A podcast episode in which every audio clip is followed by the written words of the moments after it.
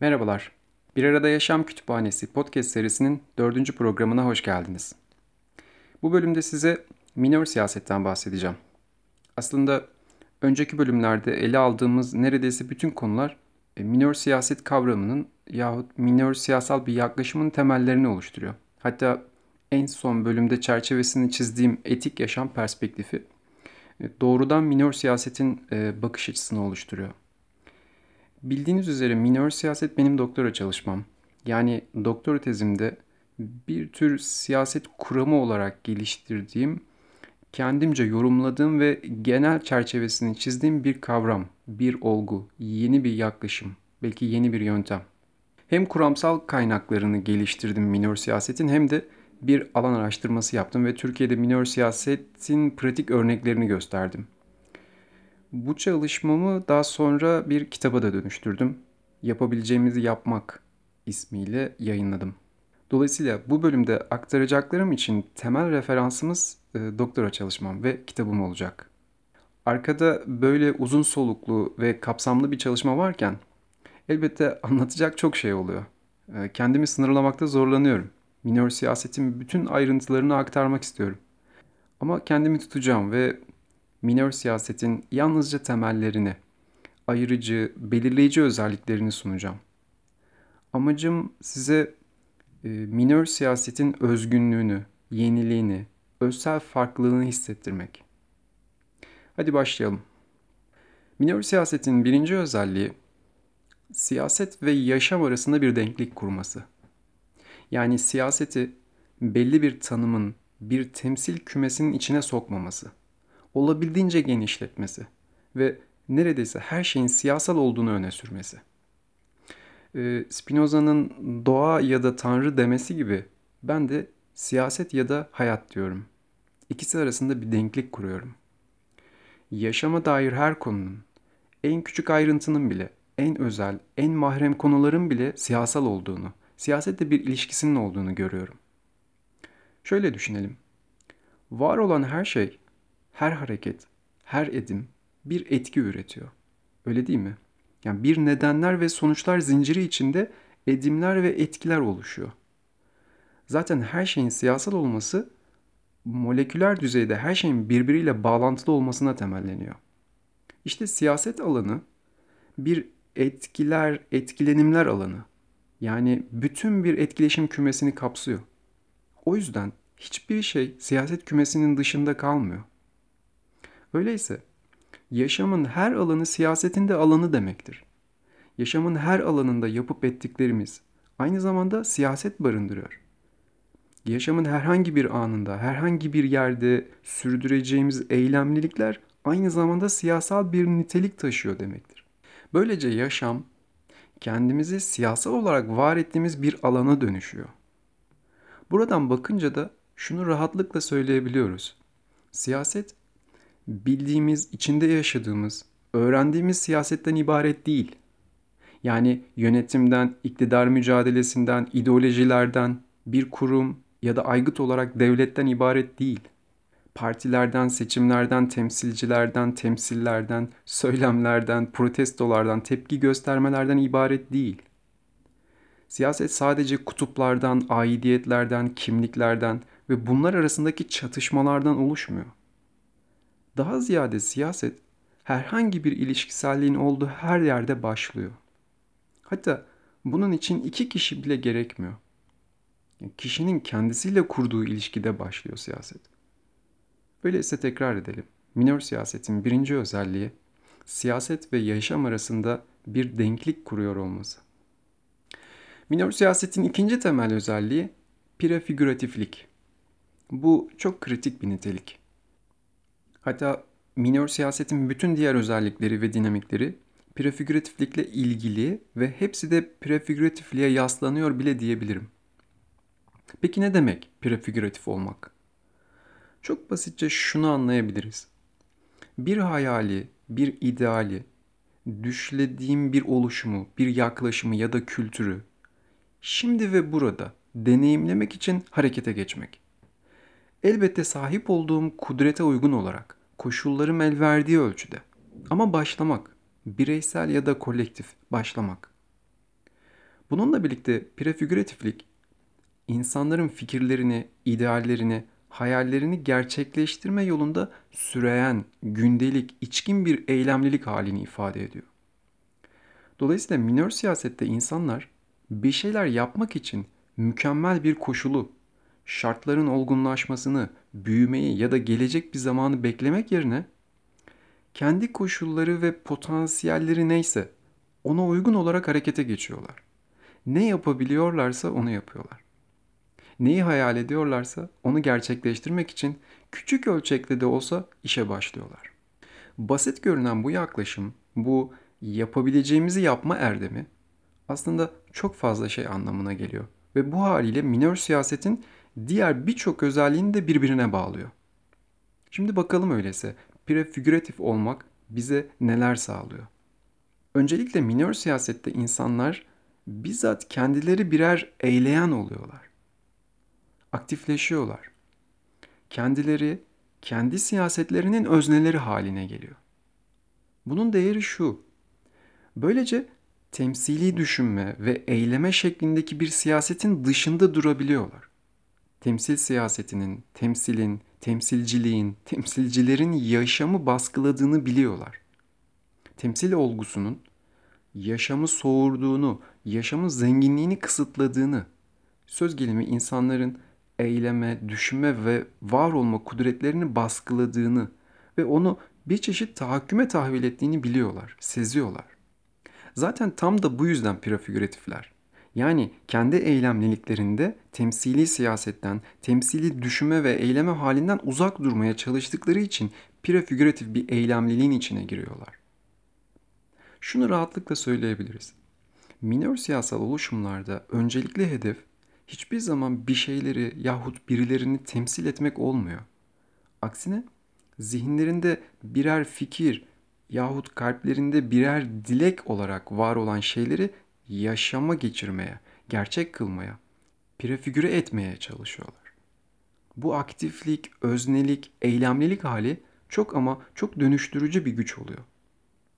Öyleyse bir denklik daha yakalıyoruz. Yapabileceğimizi yapmak, kudretimiz ve koşullarımız dahilinde harekete geçmek bizi aktifleştirirken temsilden, temsillerden kaçırıyor. Küçük de olsa gerçek bir yaşamın, içkin bir deneyimin alanına taşıyor.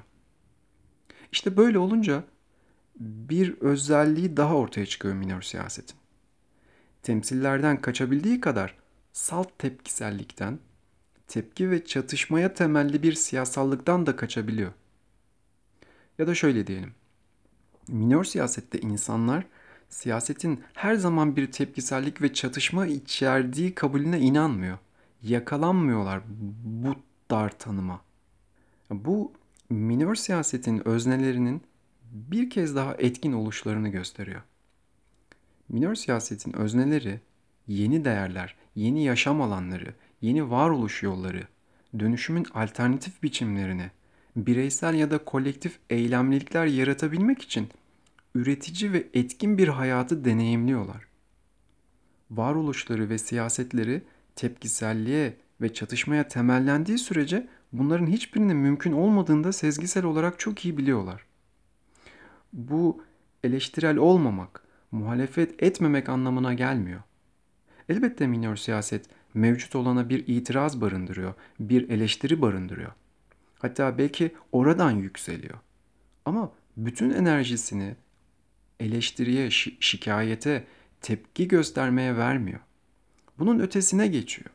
Bir şeyin nasıl daha güzel olabileceğini öne sürüyorsa, yani daha iyi, daha barışçıl, daha şiddetsiz nasıl olabileceğini öne sürüyorsa onu hayata geçiriyor. Böylece tepkisel değil, yapıcı, kurucu, inşa edici bir boyut kazanıyor. Bu bağlamda örneğin minör siyasal oluşumların şiddetsiz bir yaklaşımı ve tutumu benimsediklerini not etmek oldukça önemli. Aslında şiddetsizlik minör siyasetin karakteristik bir özelliği. Öyle ki şiddetsiz yaşama, eyleme, düşünme ve e, iletişim kurma yönündeki somut gayretlere tanık olmak mümkün. Ve şiddetsizlik minör siyasette çok farklı biçimleriyle kendini gösteriyor. Her şeyden önce kişinin kendine şiddet uygulamaması gibi bir değer var. Herkes yapabildiği kadarını yapıyor. Kendi istiyorsa, elinden geldiği kadar, enerjisi varsa olduğu kadar. Ve neyse o olarak. Yani kendisini başka bir şeye büründürerek, başka bir şey olmaya ya da yapmaya zorlayarak değil. Bu bir öz şefkat. Yani kendimize ve kudretimize dair bir farkındalığı siyasal eylemin merkezine koyan bir öz şefkat. Neyi, nasıl, ne ölçüde yapabilir olduğumuza göre eylemek. Bence bu şiddetsizliğin önemli bir kaynağı. Bu doğrultuda minör siyasetin özneleri şiddetsizliği sürdürebilmek, koruyabilmek için bazı enstrümanlar ve iletişim biçimleri geliştirmeye çalışıyorlar. Örneğin şiddetsiz iletişim gibi bir modeli deniyorlar. Genellemelerin, yargılamaların ya da saldırının herhangi bir halinden arındırılmış bir iletişim yolu. Kendinizi ifade ederken güvende hissettiğiniz, ifadeniz için desteklendiğiniz bir açıklık. Ayrıntılara girmiyorum. Bu şiddetsizlik bağlamı başka pratiklerle, başka enstrümanlarla birleşiyor. Bir arada kalıp eyleyebilmek için oldukça önemli bir zemin hazırlıyor. Yani sevgili arkadaşlar, birbirimizi candan, gönülden, gözlerimizin içine bakarak gerçekten dinlemek hiç de azımsanacak bir şey değil. Birbirimizin acısını, yasını, öfkesini ya da mutluluğunu dinleyip görmek, onu bölmeden, doğrultmaya ya da düzeltmeye kalkmadan birinin kendini ifade etmesine tanıklık etmek oldukça değerli bir şey. O zaman şöyle bir yere varıyoruz. Minör siyaset perspektifinden bakınca birbirimizi candan dinlemek bile siyasal bir eyleme dönüşüyor. İşte tam da böyle bir şey söylemek istediğim. Birbirimizi sevmek, saymak, değer göstermek, birini kendi gerçekliği içinde hissedebilmek, hatta hissedebilmek için çaba göstermek. Bütün bunlar birer siyasal eylem. Başlarken söylemiştim. Minör siyaset yaşamla bir özdeşlik içinde. Öyleyse yaşama dair her edimimiz bir tür siyasal eylem potansiyeli taşıyor. Bir insanı dinlemek de, sokağımızdaki bir ağacı sevmek de ya da bir kediye su vermek de. Yapabileceklerimiz bitmiyor. Hiçbir iktidar hiçbir zaman yaşamı ilelebet ve tümüyle kapatamıyor. Kapatamaz. Her yüzeyde, her katmanda muhakkak bir çatlak bulunur. Yani yaşamı yeniden filizlendirmek için her zaman yapabileceğimiz bir şey vardır. Ve bunların çoğu da gündelik yaşamımızda. Sıradan her zamanki hayatımızın içinde mevcut. Zaten minör siyaset özneleri de öyle yapıyorlar. Eylemleri her günkü gerçeklikleri, yaşamlarının kendisi haline geliyor. Hangi alanda ne yapıyorlarsa. Bunu hayatlarına yediriyorlar, yayıyorlar. Yani siyaseti yaşamlarının etiği olarak deneyimliyorlar. Kim demiş siyasal bir varoluş için herhangi bir partiye üye olmak şarttır diye yahut ideolojik bir kimlik edinmek, majör siyasal düzlemde bir taraf tutmak şarttır diye. Şimdi gelelim çokluk fikrine, çokluk haline. Minör siyasetin en temelinde yer alan ayrıcı bir diğer özellik bu. Çokluk barındırması. Aslında çokluk derken kastettiğim tam anlamıyla bir arada yaşam. Ve daha önceki bölümlerde bunun çerçevesini çizdim, zeminini oluşturdum.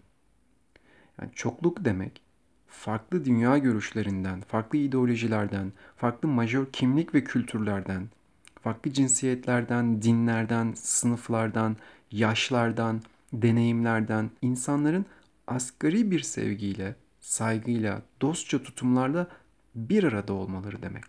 Hayatın belli bir anında ortak bir dert ya da ortak bir arzuyla birlikte eyleyebilmeleri demek. Bir arada kalıp bir yaşam kurabilmeleri demek. Böyle anlatınca bir ütopya, bir fantazi gibi duruyor. Oysa değil. Bunu deneyimliyor insanlar minör siyasal oluşumlarda. Herkes kendi farklılığıyla var olabiliyor. Hatta neredeyse doğal, kendiliğinden oluşan bir hal bu. O zaman şunu soralım. Bu çokluğu mümkün kılan şeyler neler?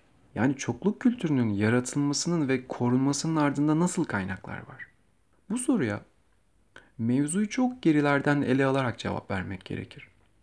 Yani bir kere minör siyasette insanların hedefi iktidar olmak değil, bir arada yaşamak. Bunun anlamı şu. Kapalı bir biz yaratmak istemiyorlar. Hegemonik bir cemaat oluşturup ötekine karşı kapanmak, ötekinin üzerinde büyümek istemiyorlar. Bilakis dostça duygularla hareket ediyorlar. Yani farklı ve eşit insanlar olarak bir araya gelip eyleminin değerini, neşesini, bereketini görüyorlar. Bunun ne kadar farklı, ne kadar dönüştürücü olduğunu fark ediyorlar. İkincisi, yani çokluk kültürünün yaratılması ve korunması için bir diğer kaynak karşılaşmalar. Minor siyasal oluşumlar birer karşılaşma alanı. Aynıların, benzerlerin değil, farklılıkların, farkların, farklı geçmişlerin, farklı dünya görüşlerinden, kimliklerden insanların karşılaşma alanı.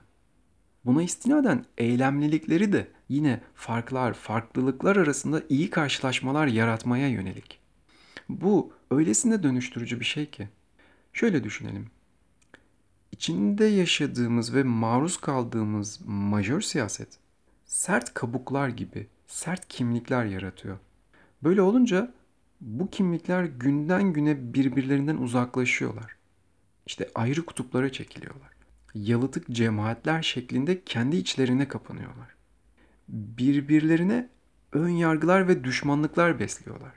E böyle bir ortamda farklı duygu ve kavrayıştaki insanlara karşılaşma alanı açmak nasıl desem en sıradan bir konuda. Yani majör siyasetin bulaşmadığı, bu açıdan da nötr kalan herhangi bir sadelikte, herhangi bir eylemlilik içinde insanları bir araya getirebilmek, bir konuda ortaklık yaratabilmek. Bu kamusal dostluk için, bir arada yaşam kültürü için gerçekten büyük bir değer taşıyor. Bu karşılaşmalara, dönüşümlere, yeni öznelliklere dair hepimizin muhakkak bir deneyimi, bir hikayesi vardır. Muhakkak. Bence oradan yani kendimizden biliyoruz zaten. Tanıyoruz bu çokluk halini. Aslında minor siyasette çokluk farklı biçimler alıyor. Bunlardan ilki az önce söylediğim gibi minor siyasal özneler arasındaki çokluk. Herkesin kendi tekilliği ile orada olabilmesi. İkincisi de tam bu tekillikle ilgili. Bir insanın farklılığı, tekilliği onun kudretinden gelir. Öyle değil mi? Biraz da özgüçlerimizdeki farklılıktır bizi biricik yapan şey. İşte minör siyasetteki çokluğun ikinci biçimi farklı farklı güçlerin, farklı yapabilirliklerin, farklı potansiyellerin bir araya gelip bir çokluk oluşturması. Ben buna potansiyellerin yani Spinozacı ifadeyle potentiyaların çokluğu diyorum.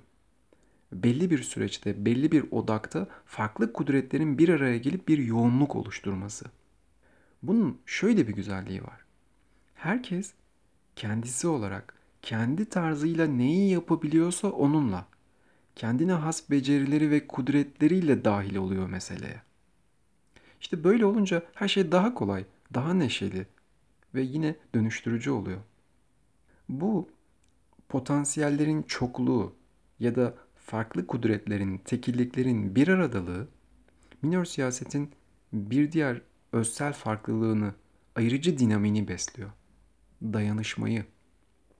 Minor siyasette dayanışma bir tür çokluk olarak yani kudretlerin çokluk halinde bir dayanışma üretmesi olarak kendini gösteriyor. Söz gelimi müzik yapmayı seven bir arkadaş ile masal anlatmayı seven bir başka arkadaşın bir araya gelip sokaklarda, parklarda ya da kafelerde müzikli masal anlatıları yapmaları. Yani belki bu çokluğun ve dayanışmanın en basit hali olabilir. Hepimiz sahip olduğumuz maharetlerle, ilgilerle, yatkınlıklarla aslında farklı farklı potansiyeller olarak varız. Ve bunlar iyi bir karşılaşmayla bir araya geldiğinde hem bir çokluk hem de bir dayanışma ortaya çıkıyor. Eylemek, dönüşmek, üretmek için ortak, uygun bir zemin hazırlıyoruz. İşte yine dostluğu siyasal bir değere dönüştürüyoruz. Son olarak size minör siyasetin içkinliğinden ve bu içkinliğin nasıl iyilikler ürettiğinden bahsetmek istiyorum. İçkinlik derken elbette öncelikle pratik, aktüel olmayı kastediyorum. minör oluşumlarda insanlar kelimenin gerçek anlamıyla eğiliyorlar. Yani eylem ve etki üretiyorlar. Norm ya da söylem değil. Düşünüyorlar ama eyleyerek düşünüyorlar. İçkinlik düzleminde edimlerle, yaparak, eyleyerek düşünmek birkaç anlama geliyor. Birincisi deneyimle öğrenmek. Şuradan başlayalım. Bir kere minör siyasal oluşum ve eylemliliklerdeki insanlar kelimenin ilk anlamıyla sıradan, herkes gibi insanlar. Yani eylemlilik konusunda profesyonel değiller. Uzman olmaları şart değil. Aralarında uzmanlar da olabilir ama profesyonel yönergelerle hareket etmiyorlar. Ya da herhangi bir ideolojik doktrini, bir reçeteyi, bir kurallar bütününü takip edip uygulamıyorlar. Daha ziyade kendi değerleri ve bilgileri uyarınca bir şeyler yapıp etmeye çalışıyorlar. İşte deniyorlar. Neyi nasıl yapacaklarını çoğu zaman eylemlilik süreçlerinde öğreniyorlar. Genellikle onlara yol gösteren bir kılavuz yok. Daha ziyade yolun kendisi onlara bir kılavuz oluyor. Bir diğer deyişle minör siyasette kuram fiili öncelemiyor. Bilakis deneyim önce geliyor ve insanlar buradan öğreniyor. Bilgi biriktiriyor, düşünce ve fikir oluşturuyorlar. İşte bu birikim deneyimden geliyor, içkinlik kazanıyor. El yordamıyla, birlikte bir şeyleri öğrenerek acele etmeden gelişen bu birikim minör siyaseti bildiğimiz sivil toplumdan da ayıran önemli bir özellik haline geliyor. Minör siyasetin içkinlik düzleminde insanların edimlerle, yaparak, eyleyerek düşünmelerinin bir diğer anlamı da şu. Bizzat bedenleriyle, ruhlarıyla, duygularıyla, bütün gerçeklikleriyle orada olmaları. Yani kurumlar, markalar, semboller, soyut varlıklar, ideolojiler ya da doktrinlerle oluşmuş aşkınlık düzleminde değiliz. Dokunabildiğimiz insanların düzlemindeyiz. Sesini duyduğumuz Sunay'ın, Deniz'in, konuştuğumuz, gözüne baktığımız Barış'ın, yani senin, benim, bizim tek tek belli ölçüdeki eylemleriyle, eylemlilikleriyle, kudretiyle var ettiğimiz bir içkinlik düzlemindeyiz. Yalnızca bizler varız. Yani bizim üstümüzde bir yere koyduğumuz, bizden daha büyük aşkınlıklar yok. Bizler varız. Ve bu noktada minör siyasal oluşumlar belli ihtiyaçlar üzerine yükseliyor. Bu da bize minör oluşum ve eylemliliklerin toplumsal bir karşılığının olduğunu gösteriyor. Yani onların gökten, aşkın bir yerden değil, yaşamın içinden, gerçekliğinden türediğine işaret ediyor. Bu yüzden yaşamın neredeyse her alanında minör siyasal eylemlilikleri görebiliyoruz. Toplumsal cinsiyet eşitliği, göçmenlerle dayanışma, ekoloji hareketi, alternatif spor ligleri, beyaz yakalıların özgüçlenme çabaları, hapishanelerde ya da diğer kapalı alanlarda yaşamın iyileştirilmesi çabaları, alternatif eğitim arayışları, sosyal medyada teyit doğrulama gibi çabalar, toplumsal hafıza çalışmaları, mahalle bazlı inisiyatifler, kent müştereklerinin korunması gibi gibi. Bütün bu alanlarda toplumsal ihtiyaçlara cevap vermeye çalışan, yaşamı, bedenleri, kudretleri, düşünceleri farklı bir şekilde minör bir düzlemde organize eden oluşumlar, eylemlilikler var. İşte tam da burada içkinliğin başka bir boyutunu yakalıyoruz. Minör siyaset gönülden yapılıyor. İnsanlar hayatın hangi alanında nasıl bir eylemlilik içindelerse bunu seve isteye sürdürüyorlar. Ne bir zorunluluk ne bir yükümlülük söz konusu. Eylemin içkinliği dönüştürücü gücü de burada. Yani bir aşkınlık uğruna kendinizi feda ettiğiniz, istemeye istemeye eylediğiniz, yapamayacağınız şeyleri yapmaya zorlandığınız, kendiniz dahil birçok şeyi belli amaçlar uğruna araçsallaştırdığınız ve hatta o amaçlara varmak için birçok yolu da mübah gördüğünüz bu çokça yaygın, geleneksel hikayeden tümüyle farklı bir siyasetin koşulu. Belki de tam da burada. Yaptığınız işin öncelikle kendinizle uyumlu olması. Gönülden eylemek, seve isteye. Yani önce kendiniz için orada olmak. eyleminizde kendinize yabancılaşmamak, iç sesinizi, varlığınızı duyup görmeye, hissetmeye devam edebilmek. Dolayısıyla kendimiz ile siyasetimiz ya da siyaset yapma yolumuz, yöntemimiz arasında bir soğukluğun, bir mesafenin oluşmaması. Siyaset ile kendimizi ve yaşamımızı birbirinden ayırmamak. Bunlar minör siyasetin içkinlik kaynakları. Buraya kadar anlattığım bütün özelliklerin doğurduğu bazı sonuçlar var. Yani böyle bir düzlemde başka türlüsü zaten mümkün değil diyeceğimiz bazı özellikler. Bunların başında eşitlik ve yataylık geliyor. Minör siyasetteki çokluk hali, herkesin gönülden eğiliyor olması yahut temsillere, temsilcilere dayanmayan bir aradalık hiç kimseyi hiyerarşik bir yapı oluşturma ihtiyacına ya da ilişkileri dikey bir şekilde yaşama gerekliliğine götürmüyor. Bilakis dikey ve hiyerarşik ilişkiler istenmeyen, kaçılan, rahatsız eden bir şey haline geliyor. Gönüllülük ve peşi sıra gelen eşitlik insanları yatay bir şekilde örgütlenmeye hazırlıyor. Gönüllülüğün bir eşitlik düzlemi yaratmasıyla ortaya çıkan düzende liderlik, başkanlık, yönetici çekirdek kadro ve bunların yönettiği üyeler tarzında bir katmanlaşma ya da mesleklerin, pozisyonların, statülerin, yaşların, cinsiyetlerin hatta türlerin bile bir hiyerarşisi oluşmuyor. Daha ziyade güçlü bir kolektiflik duygusu, dayanışma ve birlikte eşit bir düzlemde eylemek öne çıkıyor. Şöyle düşünelim. Oluşumun, yapının kendisi bir kimlik ya da kişilik kazanıp onu var eden insanların, kudretlerin üstünde bir yere konumlanmıyor. iktidara dönüşmüyor. Yani bireyler kendi var ettikleri yapının kimliği, öğretisi, ideolojisi ve benzeri gibi şeylerin gölgesinde kalıp zamanla yok olmuyor. İşte başka bir şiddetsizlik bu. Bir eşitlik, yataylık ve içkinlik denkliği daha yakalıyoruz. Buradan başka bir yere ulaşıyoruz. Minör siyasal oluşumların eşitlik ve yataylık konularındaki hassasiyetlerine dair ipuçlarını büyümek gibi bir telaşlarının olmayışlarında, kurumsallaşmak ve bir gövde oluşturup başka şubeler açmak gibi eğilimlere kapılmayışlarında da görebiliyoruz. Tam tersine minör siyasal eylemlilikte vurgu ademi merkeziyetçilikte, özerklikte, bağımsız yerel oluşumlar olma halinde yoğunluk kazanıyor. Bir önemli ayrıntı da şu. Minör siyasette gördüğümüz bu büyümeme ya da büyümek istememe hali genişlememek, görünmemek, etki üretmemek anlamına da gelmiyor.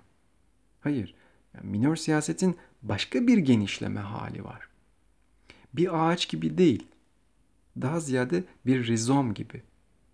Tek bir gövdede cam bulup söz gelimi bir genel merkez yaratıp sonra da şubeler açmak ve her yeri tek bir merkezden yürütmek, oradan kontrol etmek şeklinde değil.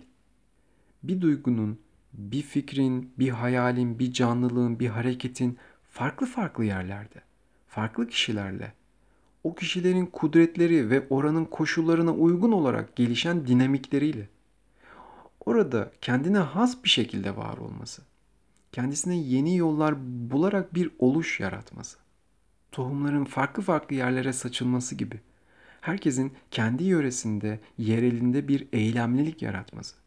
İşte bir rizom, bir kök sap bitki gibi.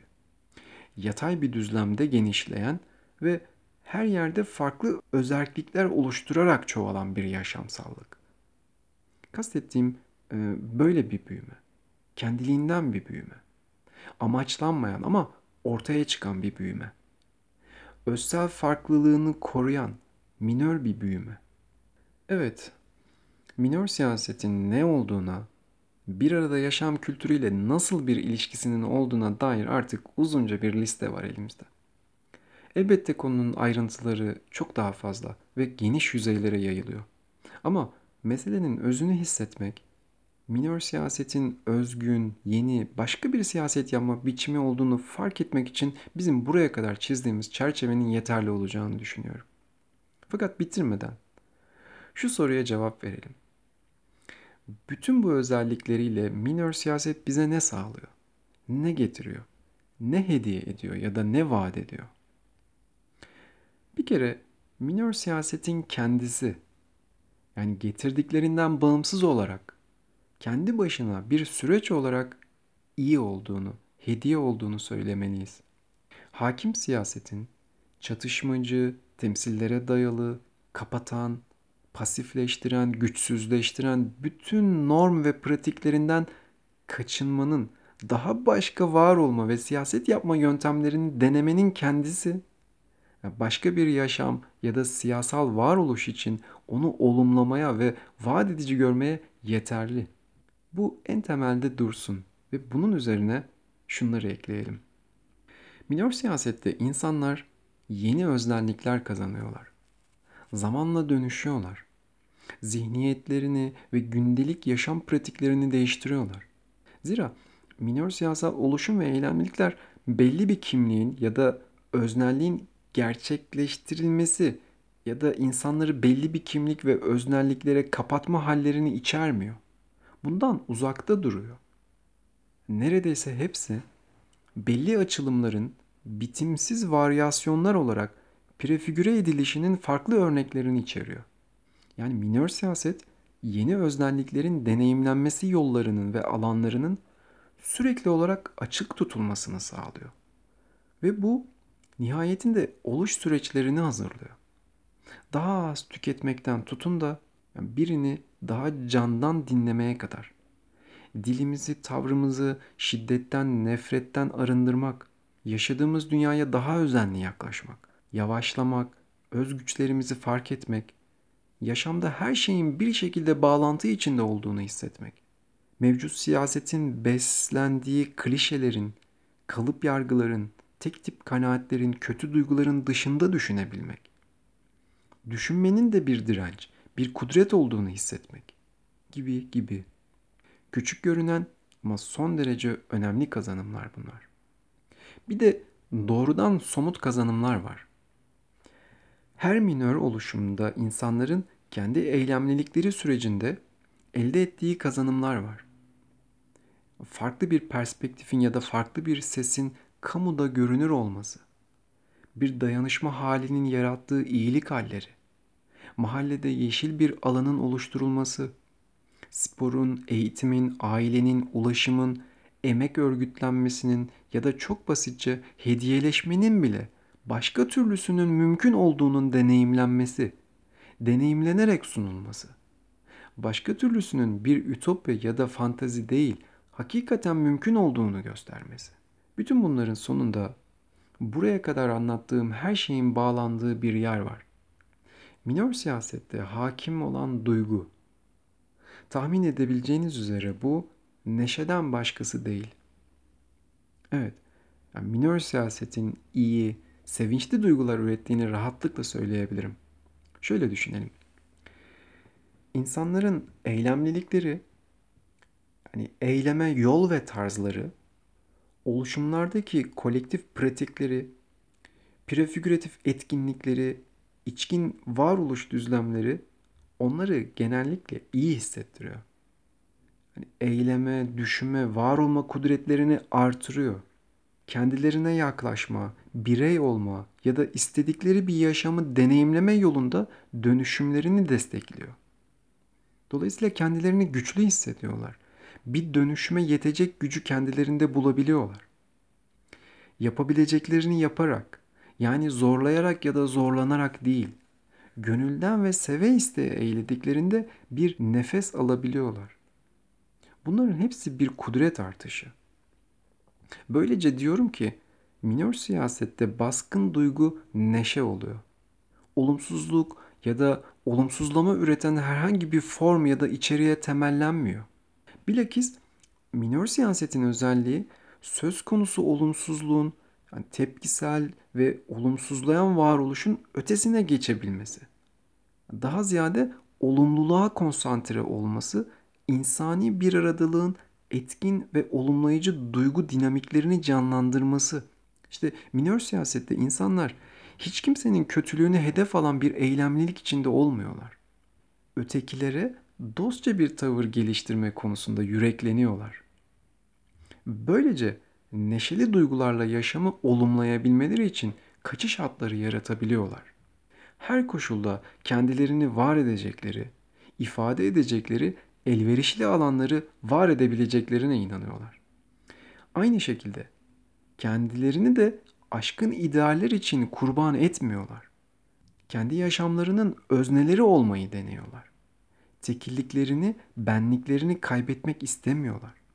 Yapabiliriz diyorlar ve yapabileceklerini yapmaya gayret gösteriyorlar. Bunların hepsi neşe üretiyor, güçlendiriyor, direnç kazandırıyor. Şüphesiz neşenin kaynağında öz güçlerimizle buluşmak var ve öz güçlenmenin etik bir topluluk oluşturabilmekle yani kamusal dostlukla yani bir arada dostça yaşamakla bir ilgisi var. Umarım bunu hissediyorsunuz. Evet, yavaş yavaş bitirebiliriz. Minör siyasetin geri planında neyin olduğunu, e, söz gelimi hangi düşünürlerden, hangi düşüncelerden beslendiğimi, minör siyasete dair öne sürdüğüm özellikleri nasıl derinleştirdiğimi ve burada sözünü ettiklerimiz haricinde Türkiye'deki minör oluşumların eylem tarzlarını, hayata ve siyasete yaklaşımlarını, kısacası minör siyasete dair daha fazla ayrıntıyı merak edenler için temel bir kaynağımız olduğunu en başta belirtmiştim.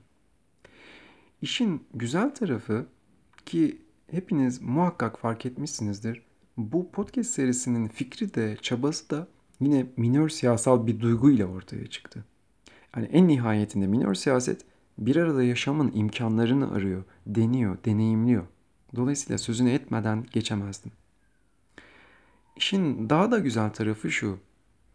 Kitabımdan ve çabalarımdan bağımsız olarak etik yaşam denemeleri her geçen gün biraz daha yaygınlaşıyor.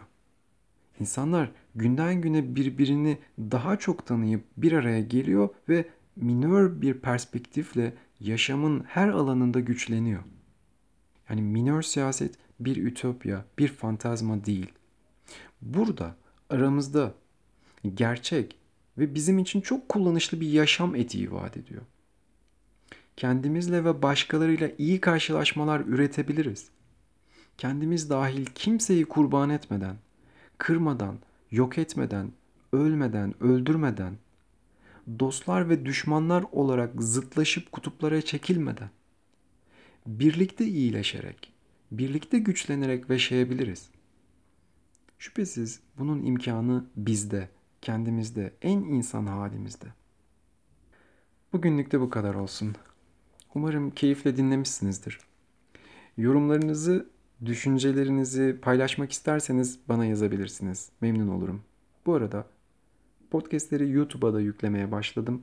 Dilerseniz oradan da takip edebilir, paylaşabilirsiniz. Yeniden görüşmek dileğiyle. Sevgiler, sevgiler. Müzik